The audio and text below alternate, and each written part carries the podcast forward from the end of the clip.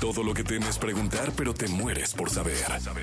Sexo. Sexo. Con Alessia Divari. En Jesse Cervantes en Exa.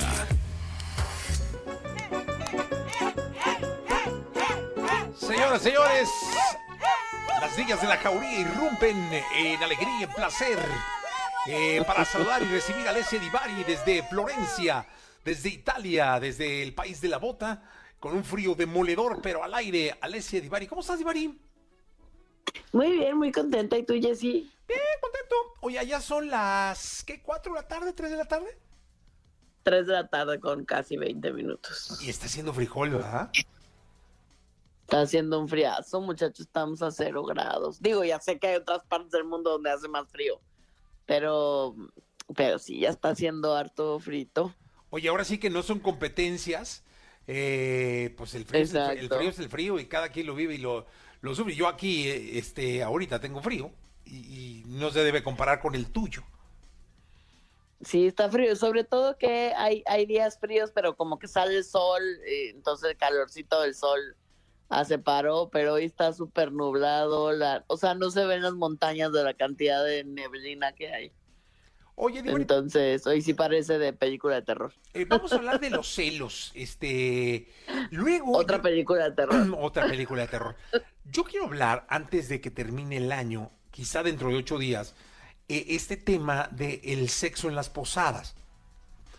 Porque las posadas, todas estas comidas de trabajo, eh, posadas, eh, comidas de amigos, empiezan lindas y terminan siendo unas cosas que Dios de mi alma. Y termina en orgía. No, no, no, no, no. Siempre hay un suceso, un detalle que queda el resto del año y luego muchas veces ese suceso y ese detalle tiene nombre, ¿no? Y apellido. Exacto. Entonces, sí. este... Sí, las bueno- estadísticas de hecho suben. Pero sí, hablemos, hablemos de eso. Este, estaría muy hablemos bueno eso, como dejarlo para dentro de ocho días y... Vale. Porque sí creo que es tema, ¿eh? Hay que, hay que... Primero yo siempre les digo que se revienten pero no a pedazos porque como hacen locuras.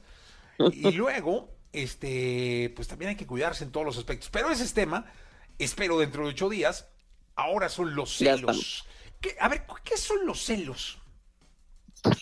Mira, los celos son esa emoción, esa sensación que las personas, la gran, gran, gran mayoría de nosotros hemos sentido al menos, al menos una vez en la vida. Son una cosa perfectamente natural y humana. Son una emoción más, ¿no? Forman parte de nuestra gama emocional.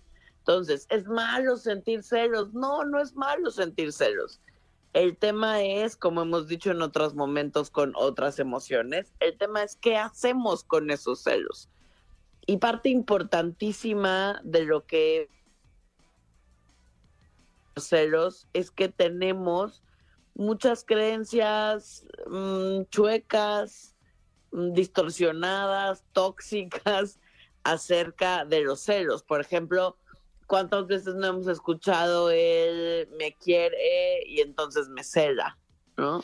O ya no me cela, entonces evidentemente ya no me ama, ya no le gusto, ya no soy importante, ya no siente nada por mí. ¿no?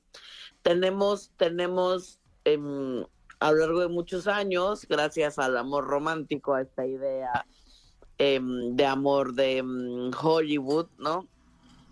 Tenemos emparejado que amor y celos van de la mano y que es una cosa bonita y que es una cosa que debe existir si es que amo profundamente a alguien, que es un símbolo de amor. Y lo cierto es que no, no es forzosamente un símbolo de amor, sí, sí es un símbolo de miedo, de inseguridad que todos podemos vivir y que es perfectamente natural sentir miedo, que es perfectamente natural sentirnos inseguros cuando amamos a alguien y cuando sentimos amenazado eh, esa posibilidad o, ese o esa relación con ese alguien, ¿no? Eh, eso, es, eso es lo que sucede cuando sentimos celos. En realidad lo que estamos sintiendo es una amenaza. Nos da miedo perder a ese alguien que nos gusta tanto o que sentimos que amamos tanto. Oye, y el celo, Edivar, está ligado a la infidelidad, es decir, mucho del celo tiene que ver con esa capacidad que tienes de aflorar la inseguridad sobre el cómo estás en el día a día y el sentir que la persona con la que estás te va a ser infiel, ¿no? A ver, no, no forzosamente van, van de la mano, pero sí, eh, claro que el miedo es que me vaya a ser infiel, ¿no? O uno de los miedos más importantes es que me vaya a ser infiel. Es el número uno, claramente, por el cual la gente se pone celosa, porque mi pareja me vaya a ser infiel pero también puedo sentir celos de mi pareja y celarlo porque tiene amigos, ¿no? Ah, que me quitan atención, por ejemplo, ¿no? No solo la posibilidad que me ponga el cuerno, pero también en un rango bastante importante porque me quitan atención y yo debería ser él o la única en su vida, ¿no? Lo cual es una creencia bastante tóxica, pero bueno, la sentimos. Eh, entonces, e, en general los celos nos hacen sentir, por ejemplo, culpa, enojo, vergüenza, tristeza. Tienden a venir de la mano de estas otras emociones, em, dado que sentimos amenazado el vínculo, amenazada la relación, sea por una posibilidad de sexual, ¿no? Por una posibilidad de cuerno, o sea por una posibilidad emocional, es decir, por atención porque ya no esté tanto tiempo, porque su mirada no esté puesta 100% en mí, ¿no? En realidad tiene que ver con que no puedo controlar a otra persona, ¿no? Que no podemos tener el control al 100% de nada y por supuesto de nadie. Eh, y pues eso hay a muchos a los que nos puede botar los celos de manera de leve a incontrolable, ¿no? Oye, eh, eh, este dime, dime. No, no, es que me llama la atención porque yo creo que no hay una sola persona en el mundo que no haya sentido celos de algo. Y quien dice que no, o se está engañando o está tratando de engañar a alguien. Hablando en concreto de lo que estabas diciendo tú, de que no tiene que ver con un amor o con una infidelidad, sino con un amigo, este, con un puesto de trabajo, qué sé yo. Eh, yo creo que todos hemos sido susceptibles a algún tipo de celo, ¿no? Yo también creo que, que hay quien dice que nunca los ha experimentado, pero digamos que la estadística dice que el 99.9% de la gente los hemos experimentado al menos de una manera, ¿no? Em, lo cual es una buena noticia porque es un sentimiento humano y lo que nos puede volver empáticos con la persona que lo está sintiendo, no por eso permisivos, no por eso significa que todas las maneras de demostrar y de manejar mis celos son saludables, pero sí todos, digamos, em, o la mayoría, gran, gran mayoría de nosotros, por supuesto, podemos contactar con esta sensación, ¿no?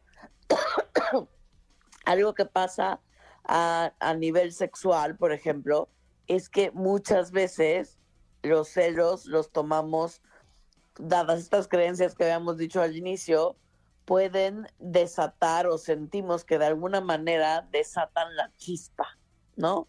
El deseo, la atracción. Cuando alguien me cela, como lo tenemos unido a la, al de gusto o me quiere, entonces me siento deseado o deseada, por ejemplo y eso puede hacer que me prenda, eso puede hacer que me erotice, porque me estoy sintiendo deseado o deseada por alguien, ¿no? No por el celo en sí mismo, sino por todo lo que unimos a la sensación de sentirnos, por ejemplo, celados por alguien más. Ok. Ok, ahora dime una cosa, em, ¿cómo se controla, no? ¿O hay, se toma uno una pastilla y se quitan, o qué pasa con los celos? No, no, no, no se, no se quitan en ese sentido. En realidad aprendemos a darles un espacio. Tenemos que, o sea, parte del trabajo terapéutico idealmente con alguien que no sabe qué hacer con sus celos o que la sensación le rebasa, eh, lo sobrepasa, siente que ah, hace cosas que no debería y no sabe cómo controlarlos. Una parte importante que vamos a hacer en, en, en terapia tiene que ver con deconstruir el amor romántico, ¿no? Que hemos hablado en otras ocasiones, tiene que ver con aterrizarnos a, la vida y a, y a las relaciones de pareja y a poder entender que el amor eh, de pareja va mucho más allá de y se amaron para siempre y fueron felices y lo único que se necesita en esta vida es amor, ¿no? Para que una relación de pareja funcione, lo único que se necesita es amor. Todo esto son mentiras del amor romántico que necesitamos deconstruir, que necesitamos un poco eh, desmitificar, ¿no? O mucho desmitificar para que entonces podamos eh, aprender a manejar los celos, entender que la otra persona no es de nuestra propiedad, entender que hay un trabajo que hacer, que necesitamos trabajar en nuestra propia inseguridad, en nuestros propios miedos, que son los que están desatando de manera importante esos, esos celos. Eh, y eh, encontrar otras maneras, empezando por hablar, de expresar mi miedo, mi inseguridad, mis celos, ¿no? No, no significa que nunca más los voy a volver a sentir, significa que hay muchas maneras de canalizarlos y de hablar de ellos y de manejarlos. Hablar es una de ellas, es la más fácil, la más inmediata. Em, idealmente, si lo hacemos acompañados de un proceso terapéutico, mejor para que vayamos aprendiendo a hacernos responsables de eso que estamos sintiendo y no a ponérselo al otro y es como tú me haces sentir celoso, es tu culpa que yo me sienta así, por tu culpa yo soy insegura o inseguro. Todo eso claramente es cuando no tenemos ni un poquito de responsabilidad afectiva. Pues mira, la verdad es que lo más importante creo de los celos es reconocerlos, ¿no? Eh, decir, esto es lo que me está pasando, esto es lo que estoy sintiendo creo yo que platicarlo con, la pareja o con la persona con la que lo está sintiendo y tratarlos, yo me imagino que puede ser en terapia o puede ser este con una buena reflexión diaria, pero sí no creo que el, el dejarlos fluir y el vivir con ellos pueda ser una buena opción.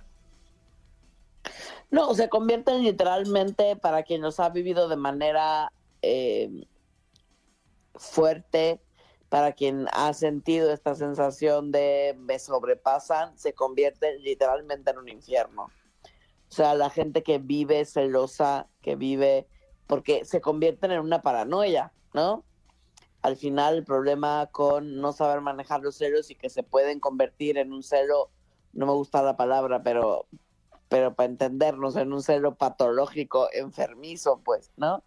No saludable eh, es que en realidad lo que se está, lo que terminamos construyendo es una paranoia en la que vamos a contactar con el infierno mismo y no se lo deseo a nadie porque es horrible estar en ese lugar.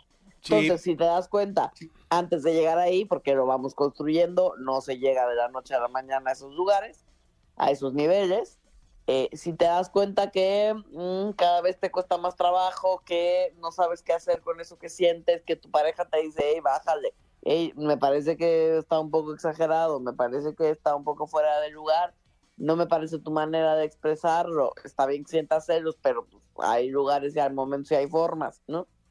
Si todo eso empieza a pasar en tu vida, si la gente te dice que quizás hay que bajarle dos rayitas a tus celos, consulta un especialista. Sí, Se vale pedir apoyo. Oye, y aquí nada más preguntan, dice, ¿los celos incrementan el deseo sexual? Dice Adriana, nada más ahí como...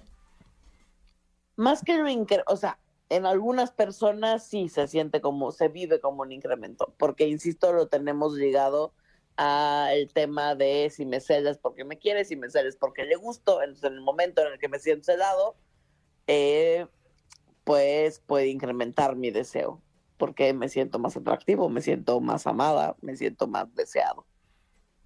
Entonces sí, sí incrementa, ¿no? Sí puede. No en todas las personas, pero sí puede en algunas. Ah, pues ahí está. Ahí está la respuesta. Divari, nos escuchamos el miércoles. Nos escuchamos el miércoles, manden sus dudas. Gracias. Ahí vamos a continuar con este programa. Omai se llama Hula Hop. Estamos en XFM 832.